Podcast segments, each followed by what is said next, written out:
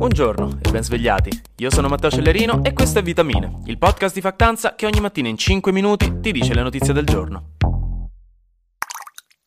Raga, è uscita, ce l'abbiamo! Che giornata storica e felice! Siate lieti, siate gaudi! Abbiamo la prima foto segnaletica di un presidente degli Stati Uniti. Abbiamo la foto segnaletica di Donald Trump. Applausi. Ci scriveranno libri di storia dell'arte sopra, sullo stile materico del volto scavato dalla rabbia e la pennellata leggera dei capelli biondo cenere quasi elfici. Un tripudio di forza, vergogna, sfrontatezza. Uno sguardo che racchiude tutta l'essenza debole e mortale dell'essere umano. Insieme a una quarantina di capi di imputazione che Trampino Trampuccio ha continuato a collezionare. Ieri si è presentato alla prigione della contea di Fulton in Georgia per il tradizionale rito per cui lo hanno arrestato per un pochino, hanno risolto la burocrazia, gli hanno fatto la foto segnaletica, preso le impronte digitali e lo hanno pesato. Pesa 215 libbre. Sappiatelo, sarebbe stato un pugile ragguardevole.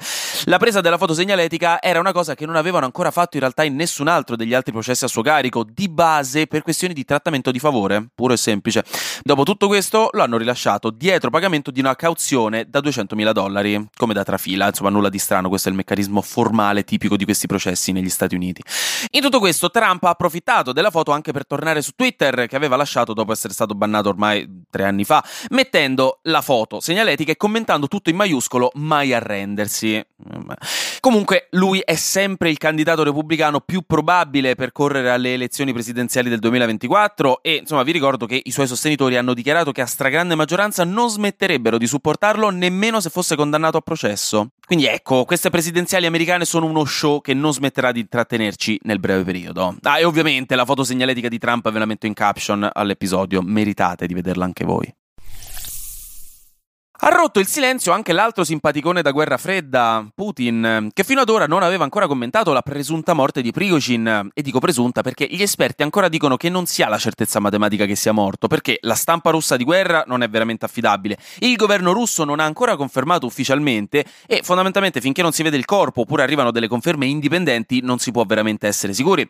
Comunque Putin ha formalmente fatto le condoglianze alle famiglie delle 10 persone morte a bordo del jet che è crollato, non nominando direttamente Prigozhin, diciamo è rimasto sul generico, non ha confermato ancora ufficialmente la sua morte. Però poi, riferendosi a lui in un altro discorso, ha detto che era una persona dalle sorti complicate, testuali parole, e che aveva fatto alcuni gravi errori. Quindi insomma, Niente, per ora la situazione resta fumosa, anche perché tutti sono concordi nel credere, nel caso in cui Prigozhin fosse davvero su quell'aereo, che non sarebbe stato un incidente il crollo dell'aereo, ma anzi, secondo delle fonti del Wall Street Journal, si sarebbe trattato di una bomba piazzata direttamente sul velivolo. Tutte cose non confermabili, ora come ora, staremo a vedremo. Intanto Zelensky in conferenza stampa ha detto che quando ha chiesto supporto aereo ai suoi alleati non aveva in mente questo. Ha fatto il simpaticone, se continua così la prossima puntata di Vitamine la fa lui.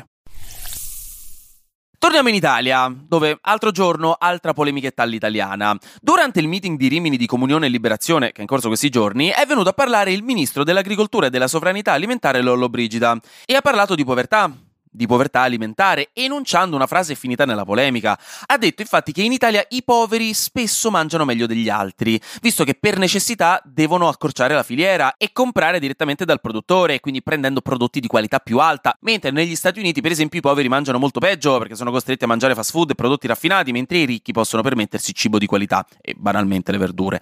Posto che c'è un certo grado di logicità in questo ragionamento, nel senso è vero che in media in Italia si mangia meglio che negli Stati Uniti, abbiamo a disposizione prodotti prodotti freschi e sani con più facilità rispetto che appunto agli Stati Uniti, a grandissime linee.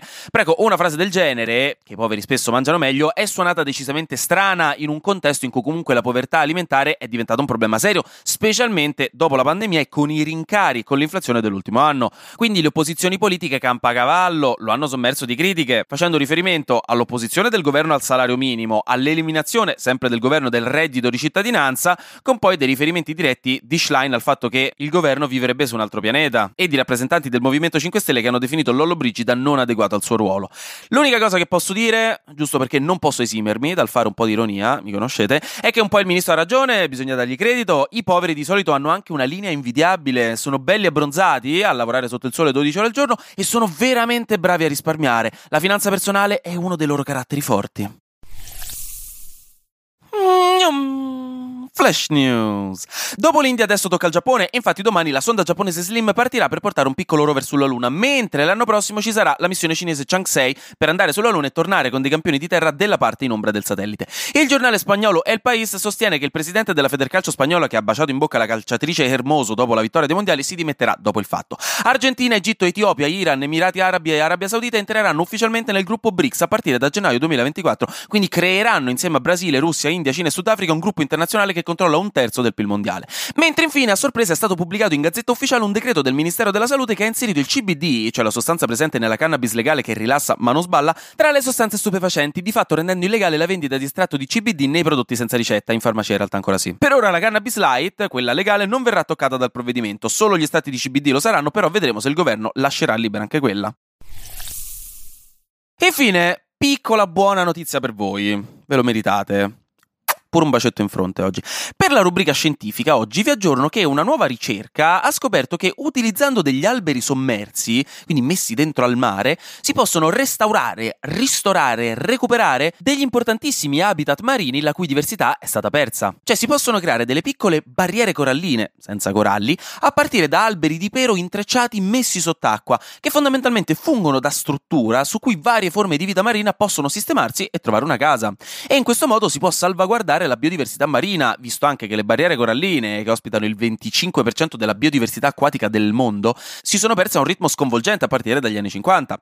I ricercatori che hanno provato a mettere questi alberi a largo dei Paesi Bassi hanno scoperto che in quelle zone poi si andavano a trovare tre volte le specie di pesci che si trovavano nelle zone senza alberi sommersi. Quindi di base abbiamo trovato un nuovo strumento molto cheap e sostenibile per aiutare un po' alcuni ecosistemi marini, che è, se posso dire, un'ottima notizia. Anche oggi grazie per aver ascoltato Vitamine. Noi ci sentiamo lunedì, perché sarà successo di sicuro qualcosa di nuovo e io avrò ancora qualcos'altro da dirvi. Buona giornata e godetevi il weekend.